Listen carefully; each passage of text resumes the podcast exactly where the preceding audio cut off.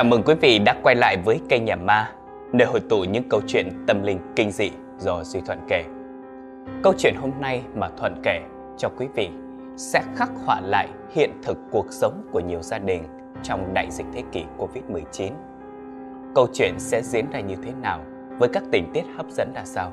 Mời quý vị cùng đón nghe ngay sau đây.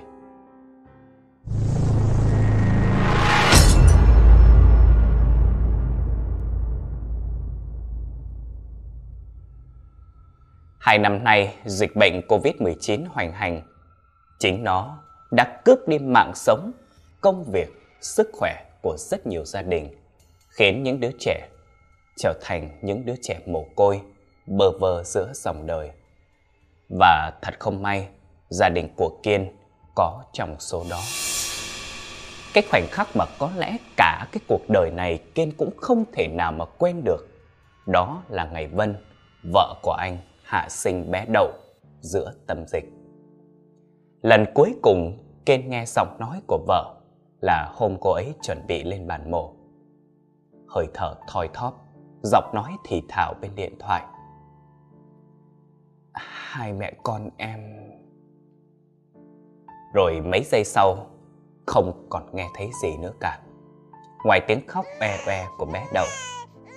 Kiên còn chưa kịp hạnh phúc đón chào đứa con đầu lòng thì lại mất người bạn đời mà mình yêu thương nhất. Bé đầu chỉ vừa mới cất tiếng khóc chào đời, đã trở thành một đứa trẻ mồ côi mẹ. Khoảng cách giữa sự sống với cái chết chỉ bằng một cái chớp mắt. Người với người cứ như vậy mà âm dương cách biệt. Dịch bệnh thế kỷ đã cướp đi của Kiên tất cả. Kiên với Vân thì cũng chỉ mới lấy nhau gần một năm nay thôi. Vừa mới cưới nhau về thì dịch Covid bắt đầu bùng dữ dội lên. Mất kiểm soát.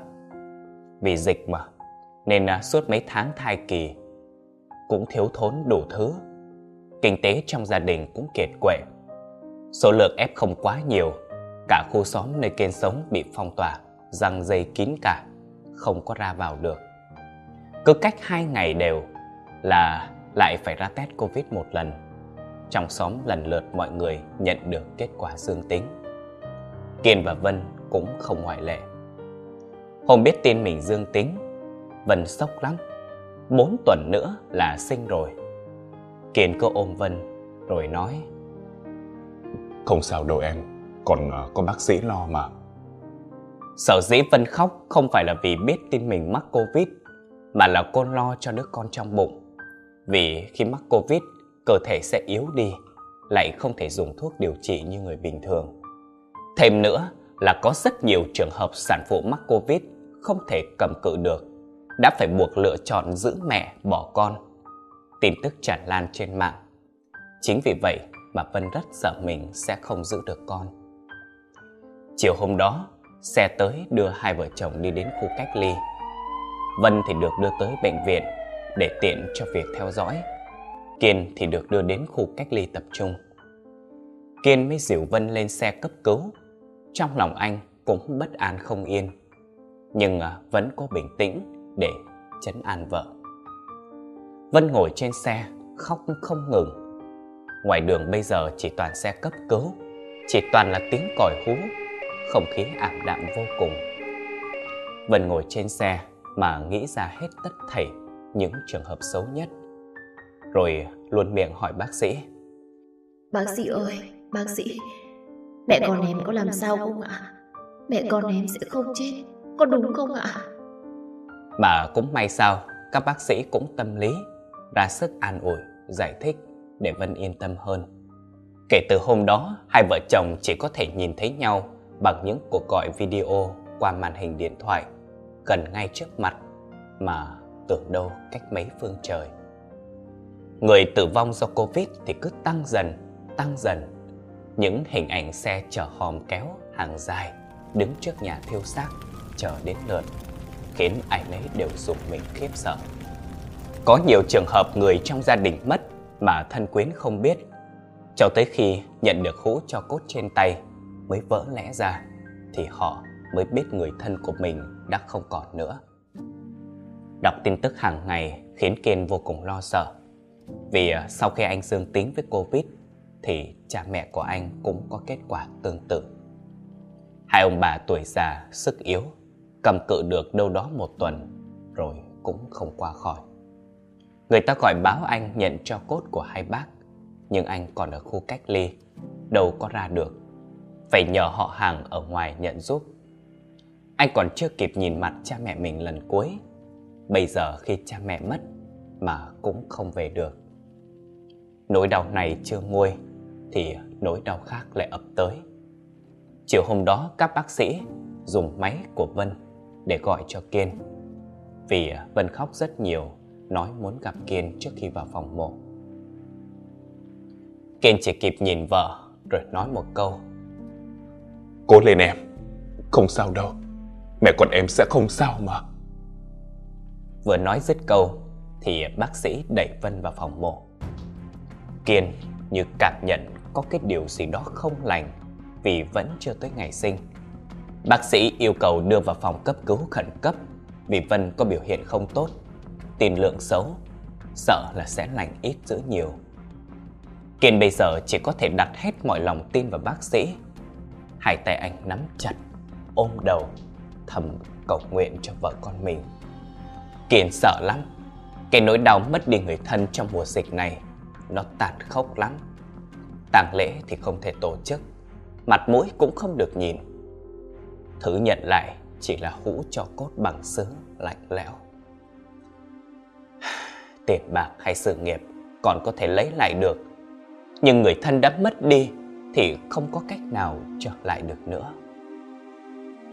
Thứ duy nhất Kiên có thể làm bây giờ chỉ là hy vọng và cầu nguyện. Mấy tiếng trôi qua, trong lòng anh cứ như lửa đốt, đứng ngồi không yên. Nghĩ ra đủ viễn cảnh có thể xảy ra. Viên mãn có, đau đớn cũng có. Lát sau à, điện thoại đổ chuông, hiển thị trên màn hình hai chữ vợ yêu gọi đến. Kiệt mới bắt máy, mà trong lòng vui không xiết. Nghe thấy giọng vợ thì thào bên điện thoại. Hai, mẹ con, em. Rồi chợt im lặng đi. Trong điện thoại chỉ còn là tiếng của bác sĩ nói lớn với nhau. Bây giờ đầu óc của Kiên lùng bùng, tay ủ đi, mọi giác quan đều ngưng trệ. Vài phút sau, điện thoại anh lại đổ chuông thêm lần nữa. Kiên run rẩy nhìn chằm chằm điện thoại. Cảm giác sợ hãi tột cùng xâm chiếm. Kiên vừa nhấc máy lên, bác sĩ đã nói. Anh phải giữ bình tĩnh. Là bé gái, nhưng người mẹ không qua khỏi. Chúng tôi đã cố gắng hết sức. Họ còn nói gì đó rất nhiều, nhưng Kiên lúc đó như người mất hồn, không nghe thấy gì cả. Anh chỉ biết là Vân đã không qua khỏi.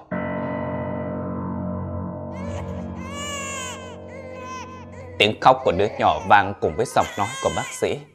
Có lẽ đứa nhỏ chính là liều thuốc cuối cùng có thể cứu được tâm hồn của Kiên. Người thân của Kiên bây giờ chỉ còn có bé Đậu. Sau khi khỏi bệnh tái cộng đồng, Kiên đến bệnh viện đưa hai mẹ con về. Tay bế con, tay cầm hũ cho cốt của vợ. Làm gì có nỗi đau nào lớn hơn cái nỗi đau mất đi người thân nữa. Muốn tìm một người an ủi cũng không có bởi vì xung quanh ai ai cũng đều đang ôm trên tay hũ cho cốt của người nhà mà gào khóc. Tới bây giờ, dịch Covid đã lấy đi hàng chục nghìn sinh mạng, hàng nghìn đứa trẻ mồ côi. Những người đã nằm xuống, còn có cả những y bác sĩ tuyến đầu chống dịch. Họ không ngần ngại mà khoác lên mình bộ bờ lu trắng, xung phong lên tuyến đầu để chống dịch. Họ hy sinh vì bao nhiêu người dân ngoài kia, rồi cuối cùng bỏ lại gia đình mình. Thân nhân ở nhà nhận được tin con cái hoặc vợ chồng, bố mẹ xung phong đi chống dịch rồi mắc Covid tử nạn, vô cùng đau lòng. Trở lại với Kiên, một cô cha thì ăn cơm với cá, một cô mẹ thì nót lá mà nằm. Kiên giờ đây chỉ còn một mình, sống trong cảnh cả chống nuôi con cũng không dễ dàng gì. Đậu là tên mà hai vợ chồng đã đặt khi em bé còn nằm trong bụng. Lần đầu tiên làm cha lại phải một mình ôm gánh tất cả. Kiên gặp rất nhiều khó khăn. Mấy ngày đầu anh không biết phải làm gì, tay chân cứ lóng ngóng. Còn bé đầu thì cứ khóc sốt, dỗ cách nào cũng không nín. Bây giờ nhà có mỗi hai cha con, hàng xóm thì à, ai ở đâu ở yên chỗ đấy. Người ta có muốn giúp cũng chịu. Gọi điện về cho ông bà ngoại thì ông bà cũng chỉ dẫn. Nhưng Kiên không biết mình nên bắt đầu từ đâu. Kiên lên mạng tự học cách chăm con. Mọi thứ với anh bây giờ đều là lần đầu tiên. Thấy con khát sữa, Kiên phải lên những hội nhóm chia sẻ hoàn cảnh để xin từng giọt sữa cho bé đậu. Cũng may các mẹ bỉm quanh khu đó thấy thương cảm trước hoàn cảnh nên đã nhờ mấy chú dân quân mang qua cho Kiên. Bên ngoài là tiếng còi hú, bên trong thì tiếng con khóc. Trên ban thờ là hũ cốt của vợ. Kiên ngồi trầm mặc. Anh không suy nghĩ được gì nhiều tới à, chuyện tương lai. Bây giờ chỉ có thể cố gắng từng ngày chăm bé đầu thật tốt. Đậu là lẽ sống cuối cùng của anh. Bác sĩ có dặn Kiên phải chăm đậu cho kỹ. Đậu sinh sớm, vốn yếu ớt hơn các bé bình thường. Lúc đẻ em, mẹ còn mang bệnh, sợ đầu sẽ bị di chứng sau này. Hầu như không có đêm nào là Kiên yên giấc cả. Mê mê tỉnh tỉnh, không vào sâu giấc được vì lo cho con. Nghe thấy tiếng động gì là Kiên bật tỉnh dậy ngay. Trộm vía là bé đậu chưa bao giờ khóc đêm, đêm nào cũng ngủ rất yên giấc, cũng rất dễ ru ngủ. Nhiều khi cho ăn no xong, đặt nằm xuống là bé tự ngủ ngon lành. Nhiều hôm nhìn con ngủ mà Kiên lại chạnh lòng lắm. Dừng dừng, cứ nghĩ, cứ nhớ về vợ. Nghĩ bây giờ mà Vân còn sống thì chắc gia đình mình đã hạnh phúc lắm. Có một đêm, vừa cho bé đậu uống sữa xong đặt lên nôi là con bé đã lăn ra ngủ ngon lành. Kiên cũng an tâm chợp mắt một chút. Kiên có cảm giác đêm hôm đó căn nhà trở nên ấm cúng lạ thường. Cái nồi thì cứ đung đưa, đung đưa nhẹ nhẹ. Trong giấc ngủ, Kiên nghe thoang thoảng giọng hát ru bên tai.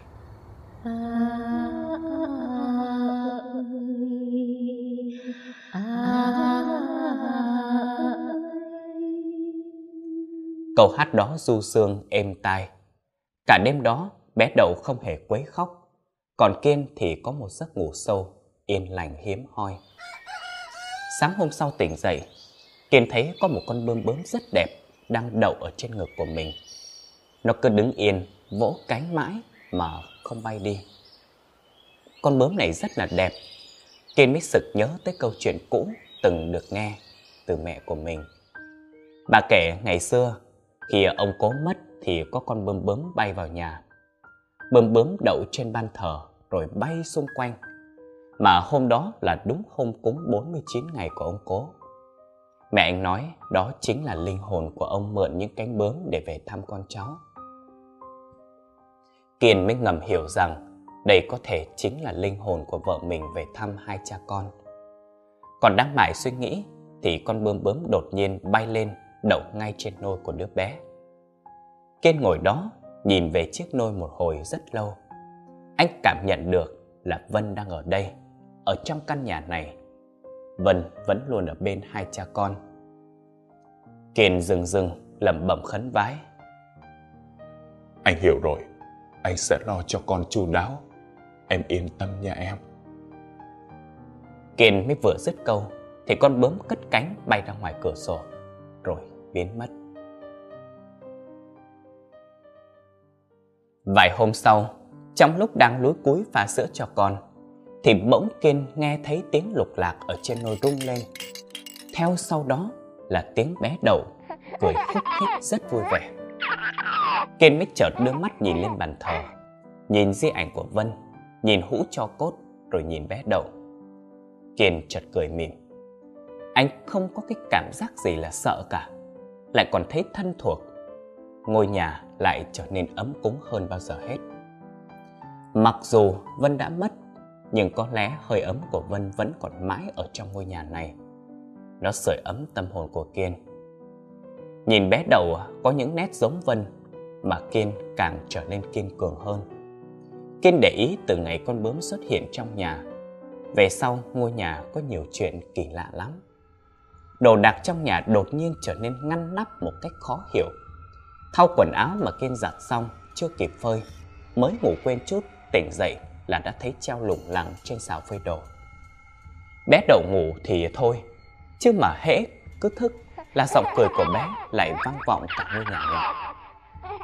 Có một hôm, trời thì mưa rất to, không khí lạnh bao trùm cả căn phòng. Kiên đang giặt quần áo cho bé đậu, thì đột nhiên cúp điện. Trong nhà tối om, Kiên mới lật đật đứng dậy không để ý, nên chân trượt ra phòng dưới nền ngã sóng xoài. Cùng lúc đó, tiếng của bé đậu khóc ré lên. Gạt qua cái cơn đau từ cú ngã, Kiên lao ra ngoài, đưa tay mỏ mẫm để xác định được vị trí đứng, rồi vội vội vàng vàng tìm cái bật lửa để đốt nến. Tay chân luống cuống, làm rơi cái ly vỡ toang.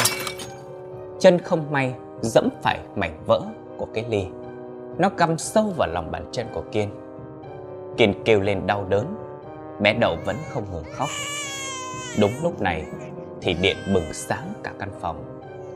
Kiên mới nhấc chân lên thì máu chảy dài xuống nền nhà. Chân toàn là máu.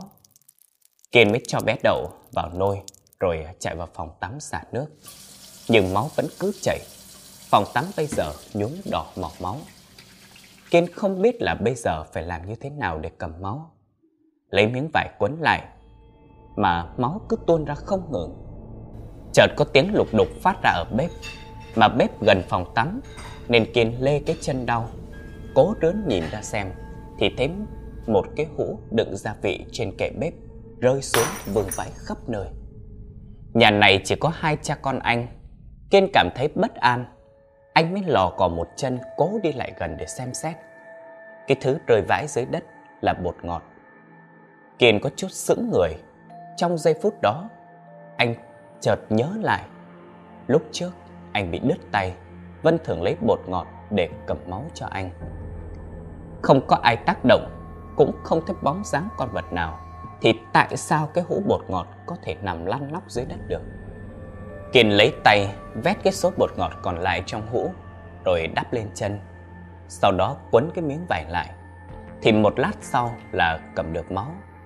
Nhưng mà có lẽ quý vị cũng biết là mọi chuyện không phải là tình cờ. Chính là Vân. Vân vẫn luôn hiện hữu trong căn nhà này, giúp đỡ hai cha con. Cái hũ bột ngọt cũng là chính cô cố ý làm rơi để gợi cho Kiên nhớ. Chuyện chưa dừng lại ở đó Tối đó nằm ngủ, thời tiết trở lạnh nên Kiên lấy cái chăn bông để lót dưới cho bé đầu nằm được ấm. Còn à, bản thân thì chỉ đắp một cái tấm chăn mỏng mùa hè. Nhưng cả đêm đó Kiên không hề thấy lạnh một chút nào. Cả phần lưng và chân của anh cứ ấm dần lên. Tối đó anh mơ về Vân. Đây là lần đầu tiên anh mơ thấy Vân kể từ khi Vân mất. Anh mơ thấy Vân xuất hiện trong mọi hoạt động của cha con anh. Lúc anh đi tắm giặt thì à, Vân chơi với con, cho con ăn. Lúc anh ngủ thì Vân nấu ăn, dọn nhà. Những cái khung cảnh trong tiềm thức đó làm cho anh thấy như Vân vẫn còn sống, vẫn luôn hiện hữu, vẫn luôn ở bên cạnh, chăm lo cho hai cha con. Vân chưa bao giờ rời đi. Từng hình ảnh nó hiện rõ mồn một, rất chân thực anh có thể cảm nhận được cả giọng nói của Vân, cả dáng người của cô nữa. Hai người cùng nhau nói về chuyện tương lai của đầu, rồi nghĩ ra đủ viễn cảnh khi đầu lớn lên sẽ đi học như nào, rồi gả cho ai. Những điều đó đáng lẽ đã có thể xảy ra đúng như trong giấc mơ của Kiên, có khi còn hạnh phúc hơn thế nữa. Nhưng hiện thực thì luôn tàn khốc, giấc mơ cũng chỉ là những ảo mộng mà con người khao khát mà thôi sự thật lại không thể nào toàn vẹn như vậy. Thường cho Kiên, chắc có lẽ là ban ngày anh đã nghĩ quá nhiều nên đêm mới sinh mộng. Hoặc là Vân đã cố tình bước vào giấc mơ của anh để an ủi, để anh có thể phần nào cảm nhận được thứ gọi là gia đình trọn vẹn, dù chỉ là trong mơ thôi cũng được. Những giây phút ngắn ngủi đó trong một ngày có lẽ phần nào cũng có thể chữa lành được tâm hồn cằn cỗi của một người cha Kiên tỉnh dậy. Anh thấy mình khẽ rơi một giọt nước mắt. Anh cảm nhận rõ những điều mình vừa thấy chỉ là một giấc mơ mà thôi. Đưa mắt nhìn căn phòng một lượt. Rồi lại nhìn bé đầu. Bé đầu đang nằm trong vòng tay của anh. Anh nhìn kỹ từ đôi mắt, cái mũi hay cái miệng bé xinh của con. Anh ôm con vào lòng. Cứ mỗi lần nhìn bé đầu, là Kiên lại nhớ tới Vân. Nỗi nhớ không thể nào nguôi. Kiên vẫn luôn âm thầm nói tiếng lòng của mình cho đầu nghe. Bà xin lỗi con. Vì lúc đó không thể nào giữ được mẹ lại cho con. Bà sẽ thay mẹ. Bà sẽ chăm sóc con, bù đắp cho con, cho con những gì tốt đẹp nhất mà bà có. Kiên vẫn luôn tự trách mình, trách cái con Covid. Tại sao lại tàn ác đến vậy? Tại sao lại xuất hiện cướp đi hết những người mà anh yêu thương? Mãi cho đến một hôm, Kiên thấy rõ một một bóng hình của Vân đang ngồi bên cạnh nôi trông con.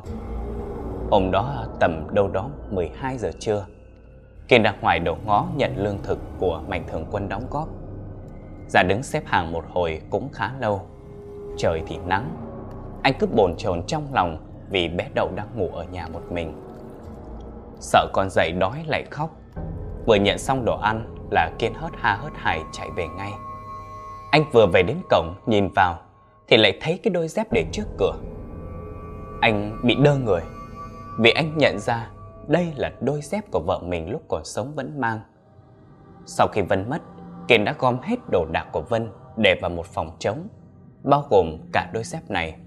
Nhưng sao bây giờ nó lại ở đây?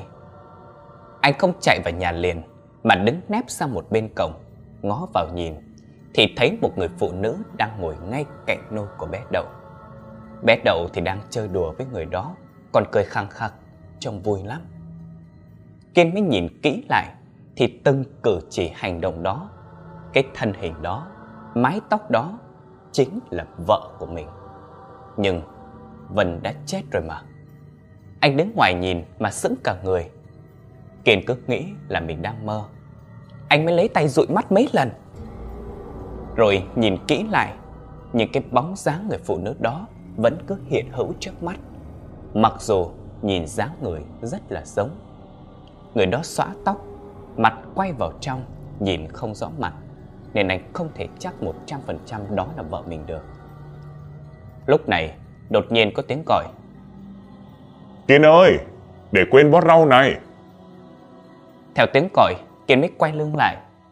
Thì thấy một người hàng xóm mang bó rau đến cho mình. Thì ra là ban nãy anh quên lấy bó rau. Kiên vội vàng cảm ơn rồi nhận lấy bó rau. Khi quay người lại nhìn vào nhà thì chỉ trong tích tắc thôi, bóng hình đó đã không còn. Đôi dép trước cửa cũng biến mất.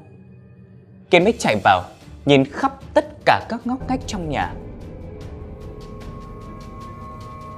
Nhưng mà không thấy bất kỳ một ai cả. Anh mới lớn tiếng gọi. Vân ơi! Vân! Phải em không, Vân ơi! Vân!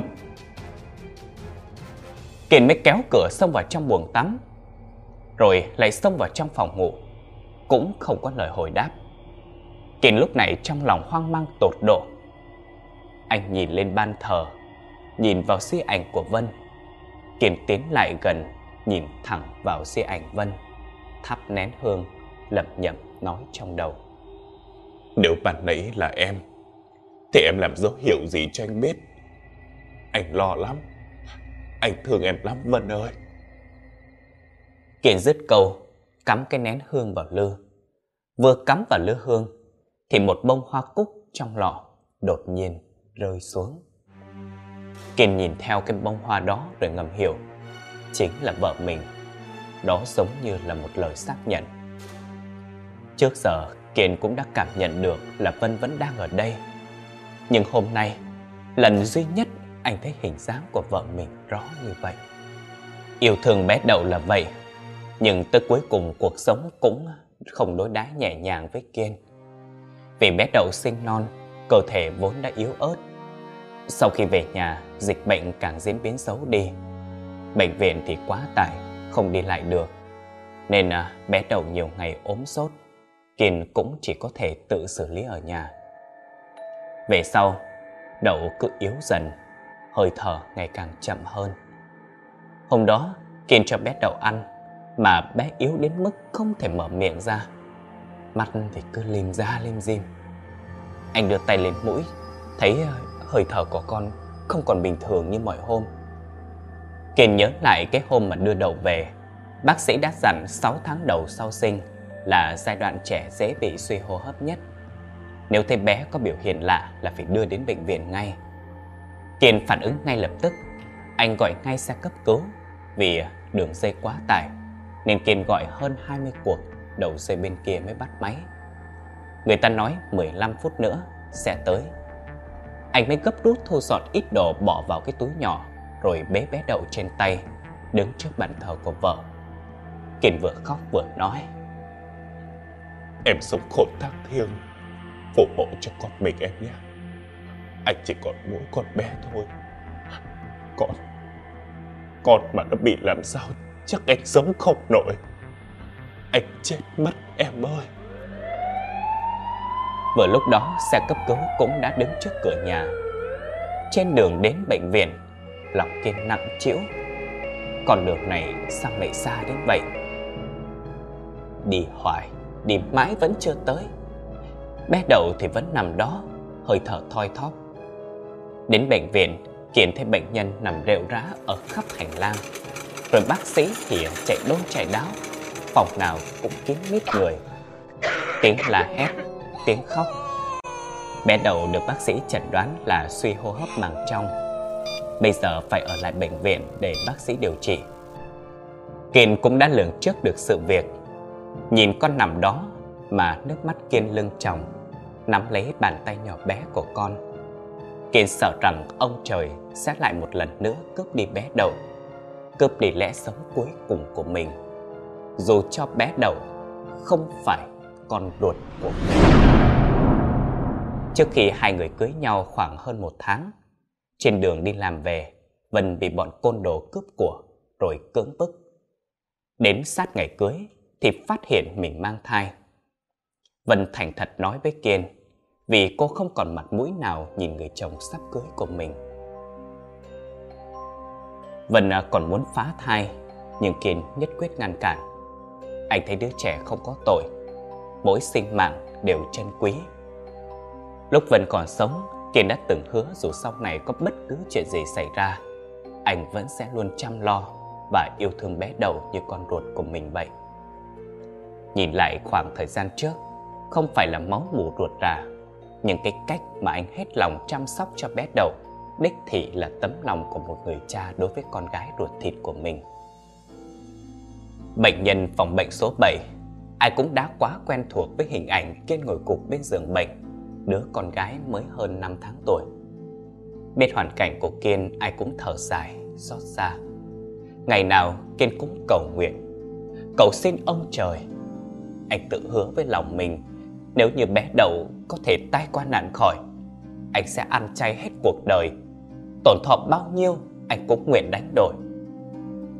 Ở trong viện cũng gần chục ngày rồi, nhưng à, tình trạng bé đầu vẫn ngày một xấu đi. Bác sĩ nói anh phải chuẩn bị tinh thần cho trường hợp xấu nhất. Kiên mấy đêm sau đó không dám ngủ, cứ ngồi bên cạnh túc trực. Sợ rằng chỉ cần mình chợp mắt là đậu sẽ rời xa vòng tay mình mãi mãi. Kiên không dám rời đậu lấy nửa bước. Anh cũng không thiết tha ăn uống gì cả. Cơ thể anh xanh xao, gầy guộc. Khuôn mặt thì tái nhợt, má hóp thấy rõ, trông chẳng khác gì bệnh nhân cả. Hôm đó anh chỉ mới vừa ra ngoài đóng viện phí. Lúc quay lại thì đã thấy bảng điện tim của bé đầu không còn chạy nữa. Anh mới chạy thục mạng đi gọi bác sĩ đến cấp cứu. Bé đầu được đẩy vào phòng cấp cứu ngay sau đó. Anh ngồi bệt xuống ngay trước cửa phòng cấp cứu. Đôi mắt thất thần. Tay chân anh không còn chút sức lực nào nữa. Những lời cầu nguyện, cầu xin của anh dường như đã bị ông trời bỏ quên. Cửa phòng cấp cứu mở ra, Bác sĩ dìu anh dậy Nhìn anh rồi lắc đầu Kiệt ngã quỵ, Gào khóc lớn. Kiên nằm dài dưới đất, gào khóc tức tưởi. Ông trời ơi! Sao ông ác với tôi như vậy? Tôi đã làm gì sai chứ? Trả con lại cho tôi! Trả con lại cho tôi! Kiền gào khóc liên tục đến khàn cả cổ. Ai đến khuyên răn cũng không được. Bác sĩ đành phải tiêm thuốc an thần. Để Kiên bình tĩnh hơn. Cuộc sống này đã đối xử với anh quá khắc nghiệt. Lẽ sống cuối cùng của anh Cũng đã bỏ anh mà đi. Kiên cảm thấy mình lạc lõng ở cái thế giới này. Cha mẹ, vợ, con Ai cũng lần lượt bỏ anh mà đi hết. Từ khi bé đậu mất Kiên tự nhốt mình ở trong phòng. Nhà lúc nào cũng tối thui Ban ngày cũng như ban đêm. Người đã không còn. Thứ sau cuối giết chết chúng ta Chính là kỷ niệm. Kiên ôm chặt hai hũ cốt của vợ con, Một mình gặm nhắm nỗi đau. Tối đó Kiên mê mê tỉnh tỉnh, Cảm nhận được có một bàn tay Đang vuốt ve khuôn mặt của mình. Cảm giác ấm áp, Sưởi ấm cả tâm hồn của anh. Kiên sực mở mắt ra Thì nhìn thấy khuôn mặt của Vân trên tay Vân còn bé bé đầu. Vân nhìn Kiên mỉm cười Rồi quay lưng mở cửa bước ra ngoài. Thấy Vân sắp đi mất Kiên vùng dậy chạy đuổi theo Vân. Kiên cứ càng chạy Thì bóng dáng Vân càng xa Dần xa Rồi biến mất. Cho đến khi khu xóm nơi Kiên sống được cỡ phong tỏa hàng xóm cũng không thấy anh xuất hiện. Nhiều người quan tâm đến nhà động viên, nhưng mà có cửa mãi không thấy Kiên mở cửa. Trong nhà thì tối om như mực. Liên hệ cho bà con, bạn bè của Kiên thì không ai biết Kiên ở đâu cả. Nhiều ngày liên tiếp, hàng xóm lo lắng Kiên làm điều gì dại dột nên đã báo chính quyền địa phương. Công an đến nhà Kiên để điều tra làm rõ sự việc. Vừa mới phá cửa ra Thì một mùi hôi thối sộc thẳng ra ngoài Lúc này thì không còn nghi ngờ gì nữa. Đó chính là mùi hôi bốc ra từ xác của Kiên. Kiên đã chết. Sau khi khám nghiệm nguyên nhân tử vong Được xác định là do Kiên bị đột quỵ. Cơ thể suy kiệt Nhiều ngày liền không ăn uống. Khi chết trên tay còn ôm chặt hai hũ cốt của Vân và bé Đầu Cùng tấm hình cưới của hai vợ chồng. Kết thúc những chuỗi ngày dằn vặt đau khổ. Trên khóe môi, anh nở một nụ cười. Quý vị thân mến, tập truyện ngày hôm nay tới đây là kết thúc rồi. Kiên là một trong số rất nhiều nạn nhân bất hạnh từ đại dịch thế kỷ này.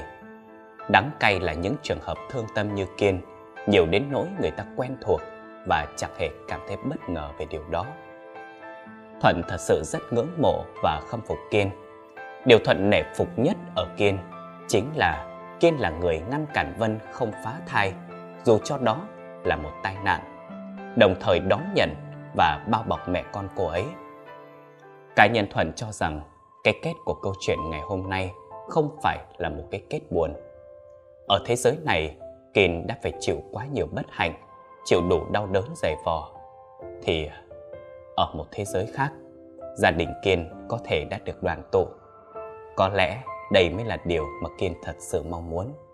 Quý vị thấy đấy, dù bé đầu không phải là con ruột, nhưng Kiên vẫn hết lòng chăm sóc và lo lắng cho bé, xem đầu như lẽ sống để tiếp tục kiên cường sống tiếp.